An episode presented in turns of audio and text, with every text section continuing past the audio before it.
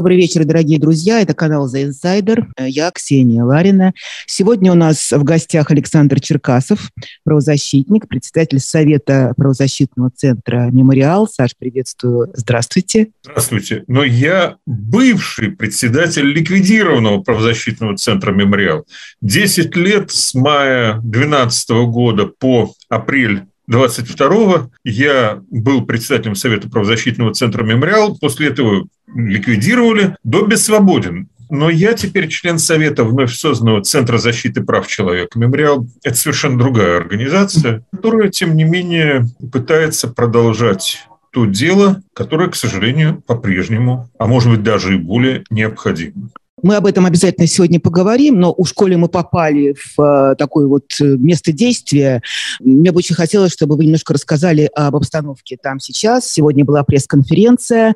Кто вас представляет мемориал? Я видела Яна Рачинского, который, собственно, и был на пресс-конференции. Есть вы, есть, наверное, Лена Жимкова, есть, наверное, Ира Щербакова. Ну, скажите, Расскажите про, про Знаете, всех. много мемориальцев здесь. Всех я перечислить не могу, но должен сказать одно имя. Да, разумеется, нас представлять будет завтра Ян Рачинский, как председатель правления Международного мемориала. Получил мемориал в целом, а объединяет его тоже ликвидированный Международный мемориал. Здесь также присутствует и будет присутствовать Лана Истемирова, дочка убитой в девятом году Наташи Истемировой. На самом деле премия эта присуждена не только организациям, сообществам трех стран Восточной Европы – Украины, Беларуси, России. Если говорить о России, то не только живым, но всем тем, кто участвовал уже, получается, 35 лет, потому что э, инициативная группа мемориала – это осень 87 года. Кто за эти 35 лет участвовал и те, кто не дожил. Кроме Наташи Истемировой, как не сказать про Сергея Адамовича Ковалева, который был председателем российского мемориала долгое время. А вообще-то Сергей Адамович – это человек-легенда, это хроника текущих событий, главный диссидентский бюллетень в советское время. Это 10 лет лагеря, тюрьмы и ссылки на Колыме. Это Арсений Борисович Родинский, один из основателей мемориала. Человек, который в советское время делал историю, исторические исследования академического уровня, независимые. За это отправлен был в уголовный лагерь. Арсения Борисовича нету с нами уже, получается, пять лет. Он умер в декабре 17 года. Андрей Дмитриевич Сахаров, один из первых сопредседателей, тогда еще Всесоюзного мемориала. Многие, кто не дожили. И это им тоже. Это всему сообществу, всему большому сообществу. На самом деле было бы странно не сказать про то, что ну, мемориал-то он шире. Многие люди прошли через мемориал, вышли из мемориала. Вот муниципальный депутат Елена Русакова, известнейший человек сообщества муниципальных оппозиционных депутатов, она была одним из первых сопредседателей правозащитной группы. Так что это премия всему сообществу. И это очень важно. И очень важно, что это премия организациям, ассоциациям трех стран, где гражданское общество находится под давлением. Под давлением, как в России, под массовыми репрессиями, как в Беларуси, или под бомбами, как в Украине. Я тут все-таки тогда посмею, у школе так случилось, тоже примазаться. Для меня это не чужая вся эта история, и не чужие люди, и всех, кого вы перечислили, и всех, кто сегодня представляет мемориал, поскольку я в течение многих лет была членом жюри школьного конкурса человек в истории 20 век под руководством, вот последняя наша представитель жюри была и остается, другого уже не было, Людмила Улицкая. А пришла я в этот конкурс, когда была еще Людмила Михайловна Алексеева, когда был Сигурд Отвич Шмидт. То есть я застала, конечно, вот выдающихся людей, которые вот работали со школьниками. Не одно поколение уже школьников воспитано вот в традициях э, этой истории, настоящей истории. Мне кажется, что это такая охранная грамота для многих многих ну, с точки зрения личности и понимания мира в себе. Так что я невероятно рада, я когда услышала эту новость, у меня просто вот до слез, мне было так важно, что именно вы получаете такое признание международное. А мой вопрос такой к вам. Чтобы для вас было важным отметить вот в этом э, высказывании на весь мир сегодня? Я, пожалуй, повторю то, о чем говорил сегодня на пресс-конференции мой коллега Сергей Кривенко одна из задач российского гражданского общества, обращающегося не только в Россию, но и вовне, сейчас не допустить нового Мюнхена. Не допустить компромисса мирового сообщества с агрессором, не допустить того, чтобы агрессор смог, сделав передышку, затем продолжить свое дело, потому что веры тут никакой нет. Вероломство, которое проявлялось много-много раз. Понимаете, какая ситуация? Была одна у Волка песня. Я уже сильно третий десяток лет примерно об одном говорю. Постсоветские войны – это не отдельные события, не отдельные эпизоды. Это цепь войн, подчас объединенных одними и теми же акторами, участниками. Это цепь преступлений и цепь безнаказанности. И безнаказанность ранее совершенных преступлений, она обеспечивает их воспроизводство. В свое время была страшная зачистка села Самашки чеченского 7-8 апреля 1995 года. Больше ста мирных жителей были убиты карателями. Это не было осуждено преступление. Станислав Сергеевич Говорухин, которого провезли по сохранившейся части села, просто не принял, а он был председателем парламентской комиссии по расследованию чего-то там, он просто не взял заявление жителей, которые ему хотели передать. А военно-тактическая экспертиза, проведенная нашими людьми в погонах, подтвердила, что все было правильно. И что было после этого? 4-5 февраля 2000 года такая же жестокая, бессмысленная, кровавая зачистка поселка Новая Алды в Грозном, уже во вторую чеченскую это воспроизводилось и теперь воспроизведено в Украине. Буча, Изюм – это все очень похоже. Исчезновение людей в Чечне. Во Вторую войну там исчезли от 3 до 5 тысяч человек. Сколько на это число преступлений, на тысячи возбужденных уголовных дел, сколько раскрытых и доведенных до суда? Четыре. Безнаказанность 99,9%. И вот вам ямы в которых находят и опознают тела исчезнувших, уведенных из домов людей в Украине. Или из последнего. Мы, когда нас уже ликвидировали, провели через российские суды сирийское дело. Вот по той видеозаписи, которая всех шокировала, кто видел, Кувалдой. когда человека там, люди, говорящие mm-hmm. по-русски, в камуфляже, не очень скрывающие лица, забивают кувалдами, расчленяют, сжигают. Вот нас ликвидировали, а мы в это время пытались провести это через э, Главное военно-следственное управление, которое на заявление о преступлении ответило, что здесь даже проверять нечего. Здесь нет оснований для проверки доследственной, не то что для возбуждения уголовного дела. И когда мы подали в суд, и первая инстанция, Басманный суд, и кассационная инстанция, а потом и Московский городской суд в апелляционной инстанции подтвердили, что нет никакого основания там что-либо расследовать. Хотя ясно, что на глазах у всех зрителей этого ролика совершалось преступление. И вот теперь все обсуждают, ах, кувалда, ах, у вагнеровцев кувалда. Извините, пять лет назад делалось то же самое. Наши уважаемые следственные органы считают, что это не преступление. И вот вам новые ролики. И пока не наказывают преступления прошлых лет, даже не сталинского времени, пока не расследованы дела последних трех десятков лет, пока не названы злодеяниями по насильственным исчезновениям в Чечне, у нас только в Страсбурге рассмотрены сотни таких дел, тех, по которым нет расследований в России. Это уже составляет доказательство того, что насильственные исчезновения в Чечне были распространенной систематической практикой. А раз так, согласно Конвенциону о насильственных исчезновениях шестого года, это преступление против человечности, не имеющее срока давности. Дело в том, что по такого рода преступлениям, даже если были возбуждены уголовные дела в России, срок давности 15 лет. Вроде бы стоит забыть. Нет, забывать нельзя. Никто не забыт и ничто не забыто. Эти строчки, они Ольги Бергольц были написаны не только про блокаду, но и про террор. Мы возвращали имена репрессированных, чтение имен на Лубянке. Но точно так же никто не забыт и ничто не забыто по военным преступлениям прошлых лет. И то же самое с преступлениями, которые совершаются сейчас или сейчас становится о них известно. Вот это все не должно быть забыто, а должно быть расследовано, наказано. И не нужно отворачиваться. Наверное, стоит к этому добавить еще одну важнейшую историю, которая тоже никоим образом не отрефлексирована, не, не нашла настоящего какого-то возмущения ни в обществе, ни в правоохранительной системе.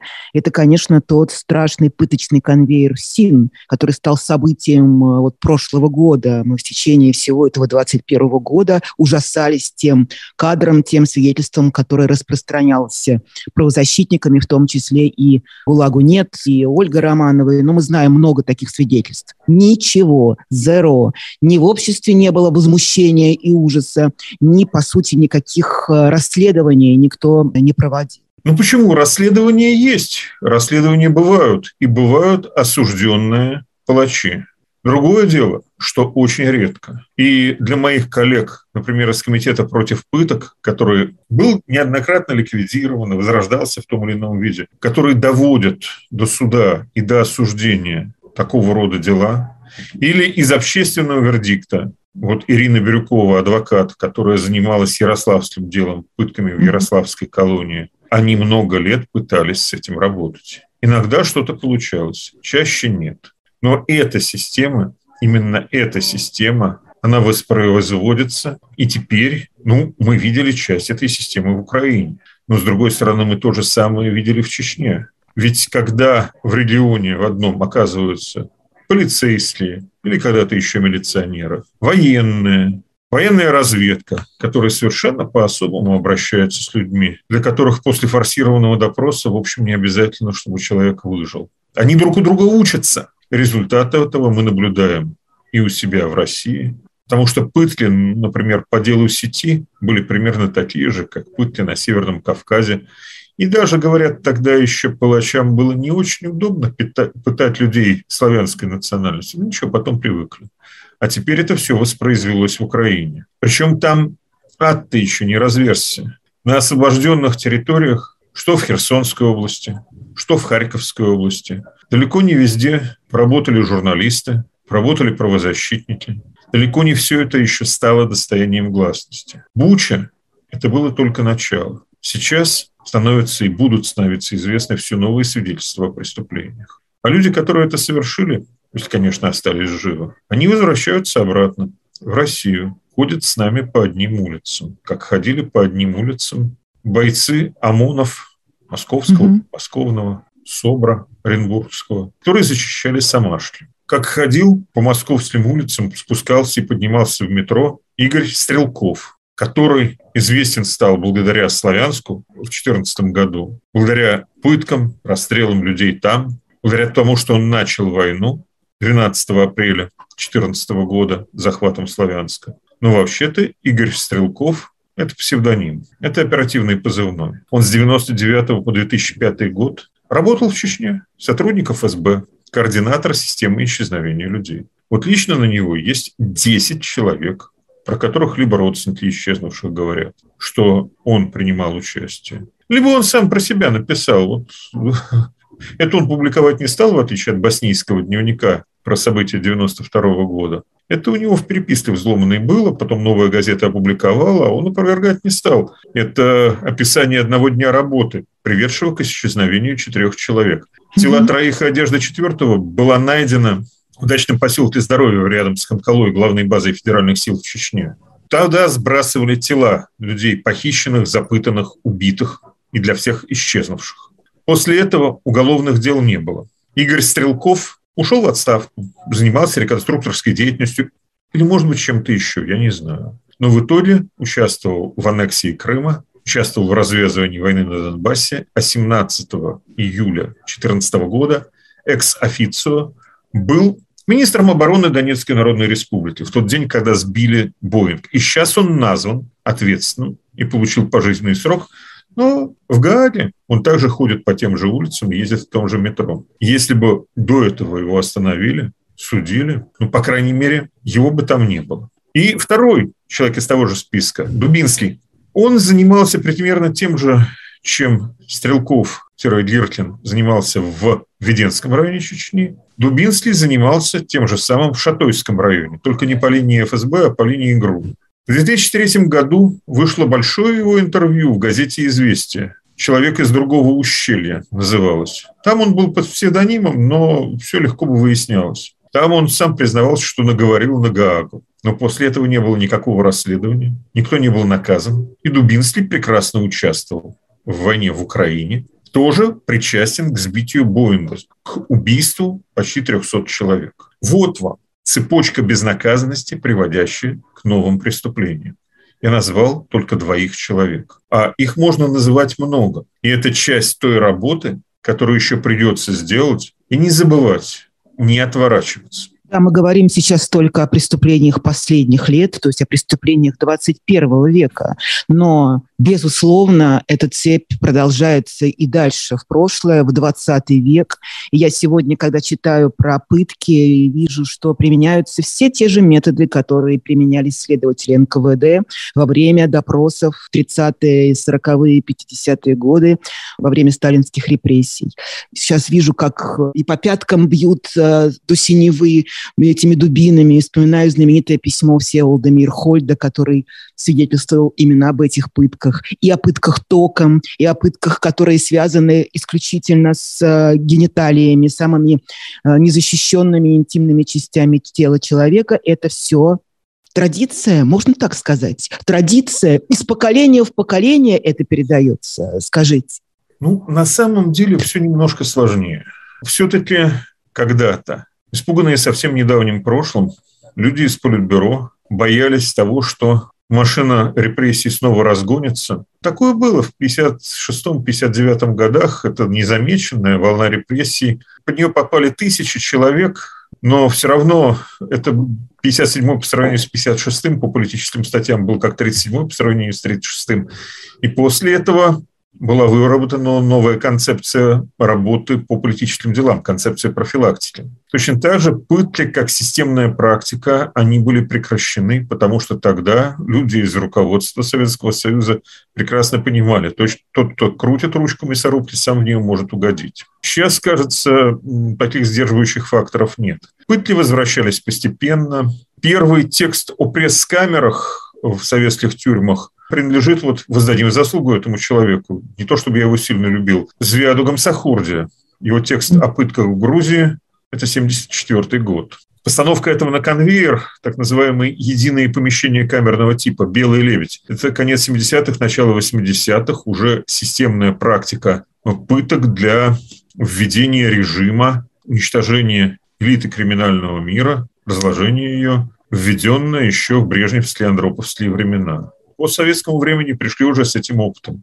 Равно как к постсоветским войнам пришли с опытом афганской войны, когда кишлаки сносили градом. Об этом, кстати, говорила в своей Нобелевской лекции Нобелевский лауреат совсем недавняя Светлана Алексеевич. Да. Или фильтрация целых городов. Или пыточные тюрьмы, как Пуличархи в Кабуле. Это потом воспроизвелось в Чечне. Это теперь воспроизводится в Украине. Россия, по сути дела, больше 40 лет воюющая страна. Афган, постсоветские горячие точки, Чечня первая, вторая, далее везде. Эта субкультура воспроизводится. Но не только в этом дело. Дело еще и в том, что нам, россиянам, была предложена такая сделка обмена свободы на безопасность. Да. Сделка обмена сытости и изобилия на отказ от своих прав. Контртеррористическая операция как способ управления страной для Путина с осени 99 года главный инструмент. Мы обеспечиваем вам безопасность, но отнимаем у вас политические свободы. И люди это спокойно кушали долго. И те, кто очнулся в 11-12 годах, предпочитали не, не вспоминать о том, что до этого для них Путин был, в общем, хорош. Хотя преступления творились, и о них говорили, но это было легче не замечать. И еще важная вещь. Что было сделано за это время с историей? Ведь Путин же открывал стену скорби на перекрестке академика Сахарова и Садового кольца. Есть государственная память о терроре, но она какая-то немножко другая. Во-первых, это такая память, в которой отсутствуют виновные. Ну, известная фраза Довлатова, что Сталина все ругаем, а кто написал 4 миллиона доносов. Угу. Красивая фраза, но совершенно неправдивая. Потому что если вы начнете читать дела времен Большого террора, вы на сотню дел найдете 2-3 доноса. Это были массовые операции, инициированные сверху. Это не граждане вы сами себя задерживаете. Эти не люди сами себя сажали или вынуждали компетентные органы пытать и расстреливать. Это была государственная политика. Память о терроре где отсутствуют виновные, отсутствует государство. Память регионализованная, память о государственном преступлении. Но репрессии в Свердловской области – это можно. А если ты выходишь за эти рамки, известное место Сандармох. где лежат люди, расстрелянные в Карелии, расстрелянные на Беломор-канале, расстрелянные из Соловков. На Соловки советская власть отбирала, если угодно, соль земли, самых главных своих врагов, бывших военных, бывших священников, бывших просветителей, режиссеров и так далее. А уж на расстрел большой соловецкий этап 1937 года отбирали лучших из лучших. Они лежат там, в Сандармохе. И для украинцев, например, это память о национальной трагедии, потому что для них уничтожение элиты, как и для поляков уничтожение элиты, Катынский расстрел, расстрелы в Медном, расстрелы в Харьковской области, из Старобельского лагеря, там ведь в Харькове стреляли и пятихатках хранили. Больше 20 тысяч человек. Для поляков это уничтожение элиты. И в таком понимании геноцид. Вот и для украинцев, лежащие в Сандармохе, это тоже их элита. Это были дни памяти, куда приезжали и из Польши, и из Украины, и из Литвы. Это было мероприятие не местное, это было мероприятие не советского, не постсоветского масштаба, это было дни памяти международные. А Юрий Дмитриев в 2015 году там еще и про войну говорил.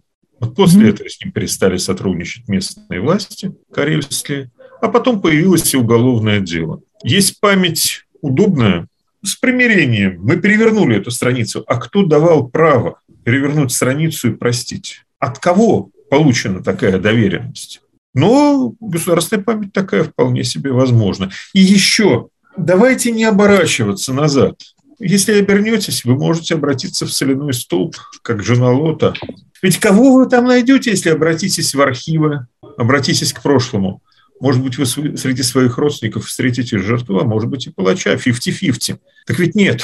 На мемориал в свое время обрушились за то, что мы опубликовали списки личного состава НКВД, Главного управления госбезопасности конца 30-х годов, тех, кто творил большой террор. А всего-то около 40 тысяч человек. Миллионы арестованных, сотни тысяч расстрелянных, 40 тысяч чекистов. Не 50-50. Не надо бояться обращаться в прошлое. Кроме того, если ты найдешь среди своих предков чекиста, ты не обязан ему наследовать. Вступление в наследство – дело добровольное, осознанное.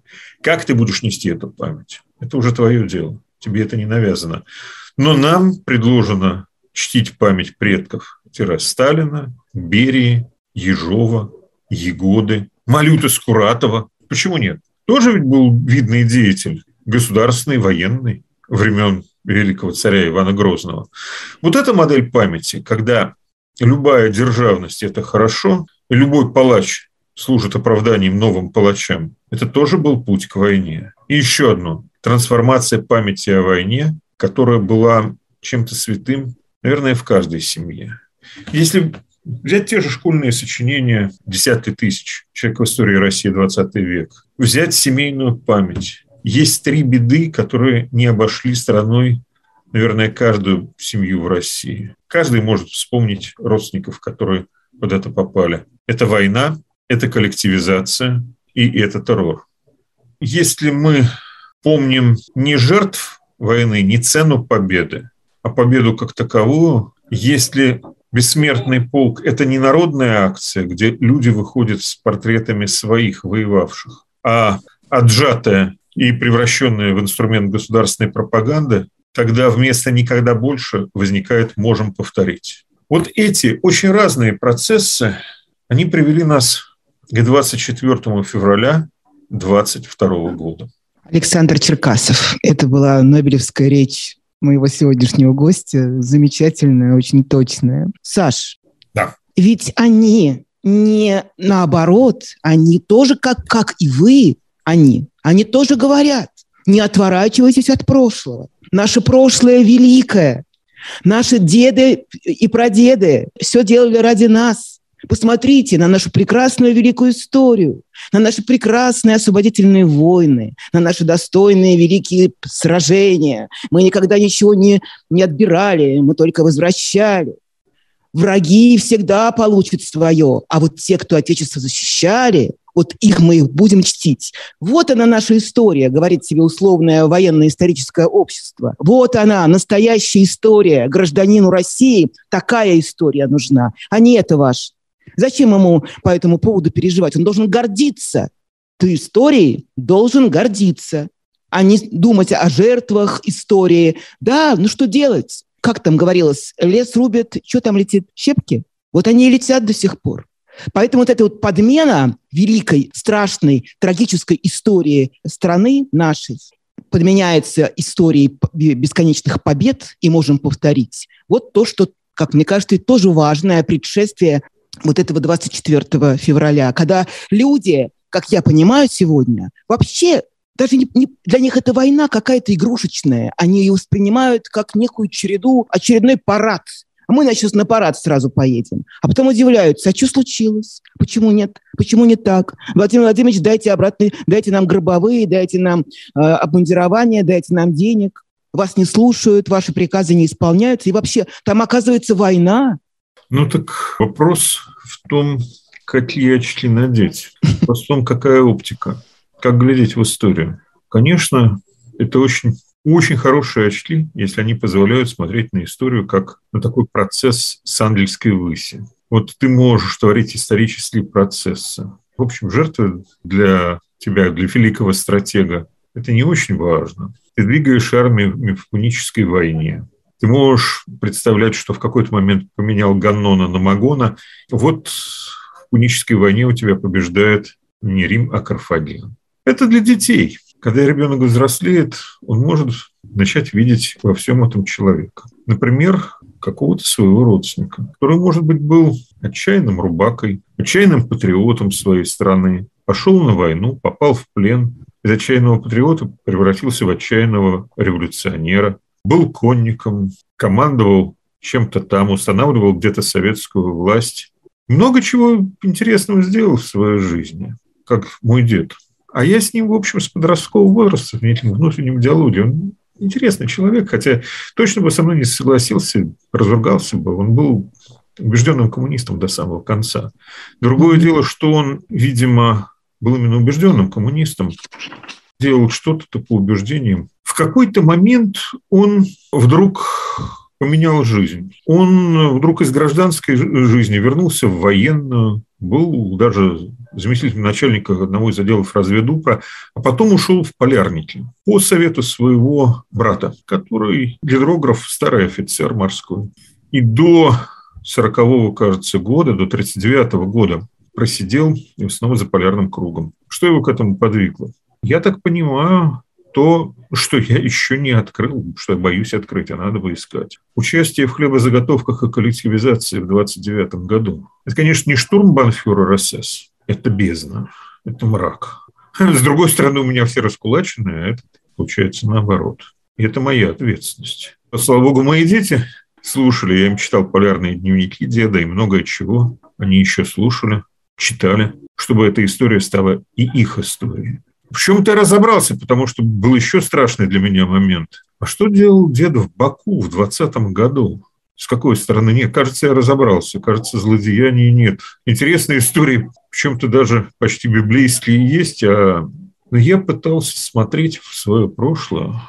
Это мое прошлое, это моя ответственность.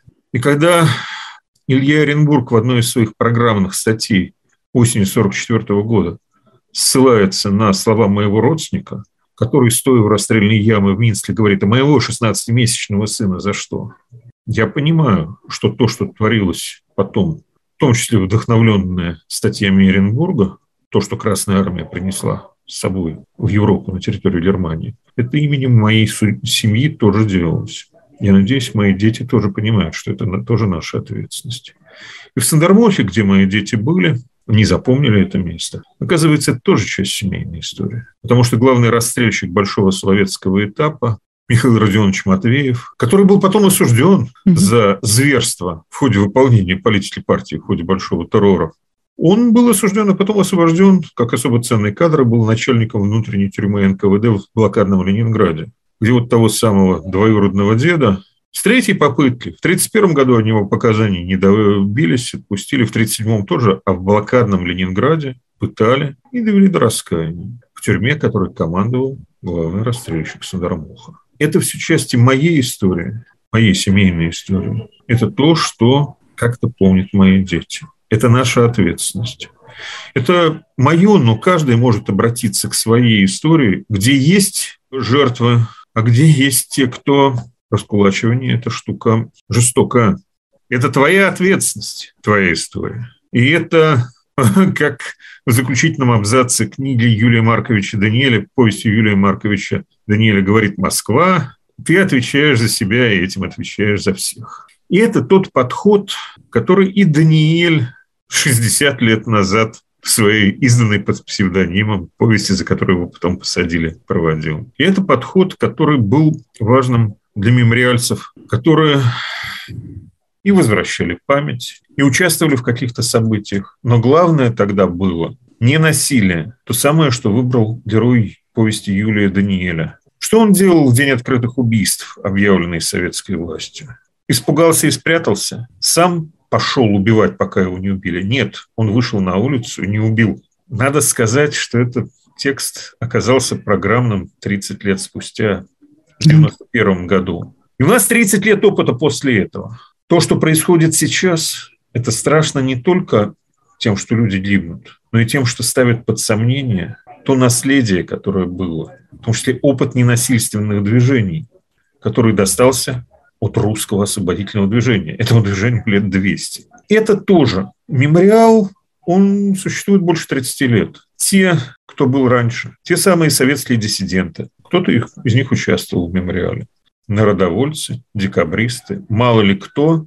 Это огромный опыт, к сожалению, сильно забытый, и поэтому многие молодые люди у нас чувствуют себя первыми на земле и повторяют чьи-то ошибки, повторяют чьи-то истории, хотя можно было бы писать свою. Но сейчас, происходящее сейчас, ставит под сомнение этот огромный опыт. Ставит под сомнение не только этот опыт, этот опыт, ведь есть огромное желание зачеркнуть все. Это очень просто. Отказаться от всего. Начать с белого листа. Ну, уже так было. Это после, 17, после 17 года то и произошло. Почему, когда мы с всеми сравниваем, что у нас, э, почему нет памяти э, семейной, э, да, именно поэтому. Вот что делал мемориал, вот тот же конкурс «Человек в истории», когда да. дети восстанавливали историю, историческую память, непрерывность истории восстанавливали в своих семей. А в семнадцатом году, боже мой, сколько у меня э, дома хранится вычеркнутых имен. Я помню 30-е годы, бабушка моя хранила эти газеты, которые тоже в мемориале на выставках эти снимки были, с замазанными лицами, коллективные снимки, да, и замазанные, замазанные лица, или вырезанные лица из коллективных фотографий, потому что враг народа, потому что и страшно, что кто-нибудь увидит это лицо, что ты его хранишь. Я, конечно, не знаю, вот, э, Саш, ты, наверное, вы, наверное, лучше скажете на эту тему, насколько вообще обобщение возможное вот в таком разговоре, что да, это советский народ такой, да, это русский народ такой. Как вы на эту тему, э, на этот вопрос отвечаете? У меня есть прекрасный опыт последних 10 лет. Этот народ такой. Лет 10 назад когда наши затейники из администрации президента учинили закон об иностранных агентах, там было некоторое объективное вменение. Вот вы получаете деньги от иностранных спонсоров, вы кормитесь не с нашей руки, значит, вы выполняете чужие задания. Нет, вы так не считаете? Ну что же, кто девушку ужинает, тот ее и танцует. Мы-то знаем. Мы-то именно так делали, мы старые КГБшники. Именно так и поступали. Поэтому нам не нужно доказывать то, что вы чей-то агент. Высказываетесь не так, как надо. Есть случаи, когда денег-то иностранных не было. Вы уже агент. Мы так считаем. Законодательство об агентах именно такое, с этим объективным вменением. Вопрос. Если кто-то считает меня имперцем, ну вот просто по факту моего рождения, по факту моего гражданства. Этот человек повторяет опыт Владимира Владимировича Путина и его коду. Такое же объективное вменение. Вы русские, значит, вы имперцы. Ну, такое существенное упрощение. Же... Плоские мысли, чем хороши, они в голове проще укладываются. И да, это сейчас вызов. Это вызов, потому что для многих, для всех думающих людей, это война, это крах надежд, это крах судьбы. В чем-то это сравнимо с 68 годом для поколения оттепеля с вводом в Чехословакию с подавлением пражской весны. Все, надежды куда-то ушли. Впору предаваться унынию, впору записывать себя, не знаю куда. «Глухая пора листопада» – так назвал свою книгу Юрий Владимирович Давыдов, книгу о народовольцах, как раз потому, что у них и у народников Тоже такое было. Такое бывало не раз. Не с движением, а с людьми, для которых разочароваться проще всего, в себе разочароваться. Вот так, со стороны, не решить. Попробуйте сыграть на флейте. Нет, не можете. Так что же вы пытаетесь на мне-то играть? А кто же я такой? Кто мы такие? Вот вопрос. Да действительно кризис. Нельзя помахивать вчерашними лозунгами. После того, как нашим именем врятся преступления, в Европе небывалое после 1945 года. Такая агрессия. Этого уже не было. Это действительно сложно. Как и до этого был очень сложный вызов. Когда-то, наверное, в начале нулевых, вот эта ситуация, когда российское общество оказалось между властью и террором, когда, с одной стороны, власть-то, очевидно, не очень хороша. Но есть теракты, Нордост, взрывы домов, мало ли что еще. Ситуация сложнее была на самом деле чем, в чем-то, чем ситуация для советских диссидентов, где зло было очевидно. И любое высказывание, оно было всего лишь высказыванием, потому что не было другого зла, не было террористического подполья. И высказывание, которое могло быть подхвачено террористами, ну, что вы, это ваши фантазии. Ситуация нулевых годов, она была вызовом. Вопрос, насколько этот вызов был принят и как на него ответили. Проще всего, конечно, было все зло списать на власть. Взрывы, вы же их и организовали, вы и убились. Угу. Захваты заложников, ну, все террористы. Так ведь нет, э, даже западные почтенные исследователи типа Джона Данлопа, он, помнится, разбирал теракт в Нордосте и доказывал, что там это все провокация, организованная спецслужбами.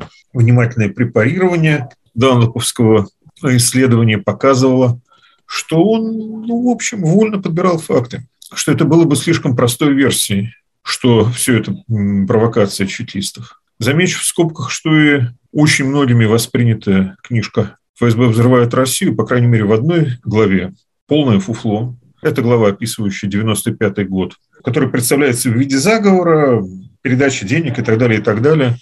Слава богу, тогда я смог вывести в эфир, вытащить в эфир одного из авторов книги, Юрия Фельштинского, тех, кто в Буденовске был, а там речь идет про Буденовск, Олега Орлова, Сергея Ковалева.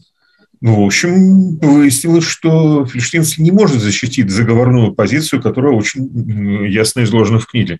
Я не понимал, откуда это. К сожалению, слишком поздно понял.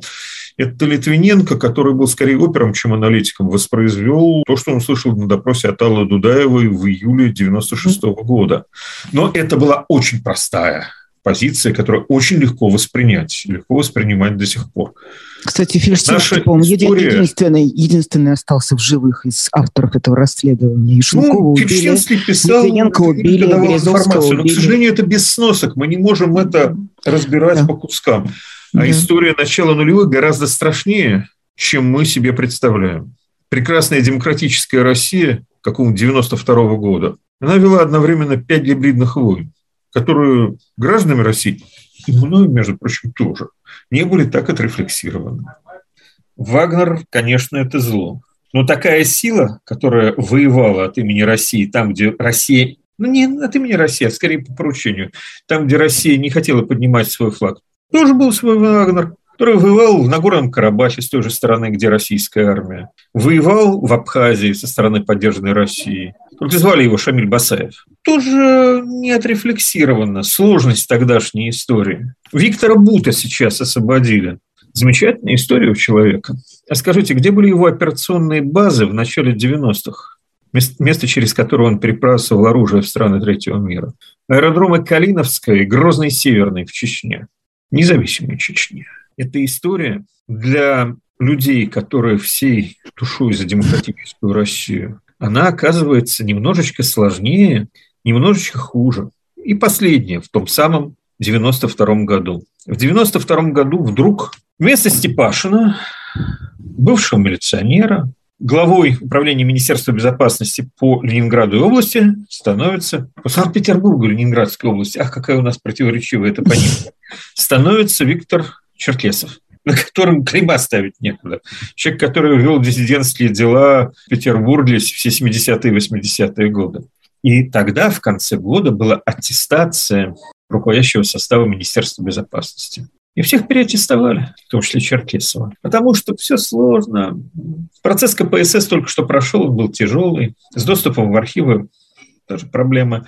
А то, что не вчерашние коммунисты, они выглядят опаснее, чем вчерашние чекисты, нельзя воевать против всех врагов сразу. Их переаттестовали, в том числе и Черкесова, потому что впереди был 93 год.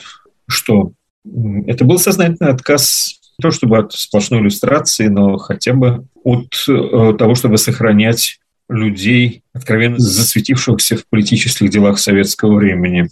Это тоже часть того, что 30 лет назад служило переводом стрелки в ту или другую сторону. Когда Россия совершила поворот на путь, к которому она пришла сюда, в 22 год, как выяснилось, что стрелки мы переводили еще 30 лет назад. Это было не в 99 году, а раньше. Нет, не то, чтобы все было предопределено, но оно не так. Но нам предстоит переосмысление не только славной истории прошлых веков, опыта новой российской истории. Конечно. И это тоже та работа, которую нужно будет делать. И Нобелевская премия – это на самом деле скорее ответственность. Это дополнительная ответственность, в том числе и дополнительная ответственность за свое участие во всей этой недавней истории. Все-таки задам этот вопрос, учитывая тяжелейшие темы, которые мы сегодня попытались поднять в нашем разговоре. Не погибнем ли мы под обломками этих страшных знаний? Может быть, я сейчас слушаю вас и думаю, может быть, они правы, может быть, не надо уже ничего этого знать, потому что если вот все вот это вот на тебя рухнет, как ты из-под этого будешь выбираться дальше? Как из-под этого всего? Один век на другой. То есть, если это все на тебя рушится, сейчас полетит, как ты выберешься? Кто тебе позволит из-под из этих обломков выбраться? Я бессилен ответить на слова. Во-первых, в битве, в искусстве, в борьбе, где тебя победили, самое страшное – это инерция стиля, как писал Наум Коржавин. Стихотворение заканчивается словами «Тот, кто признал поражение, того не разбили». Самое страшное – это инерция стиля. И другое, тоже человека, осознавшего, может быть, свое поражение. Я строю на песке, а тот песок еще недавно мне скалой казался. Для всех он был скалой, скалой остался, а для меня распался и потек. Я мог бы руки долу опустить, я мог бы отдых пальцем дать корявым, я мог бы возмутиться и спросить, за что меня и по какому праву, но верен я строительной программе.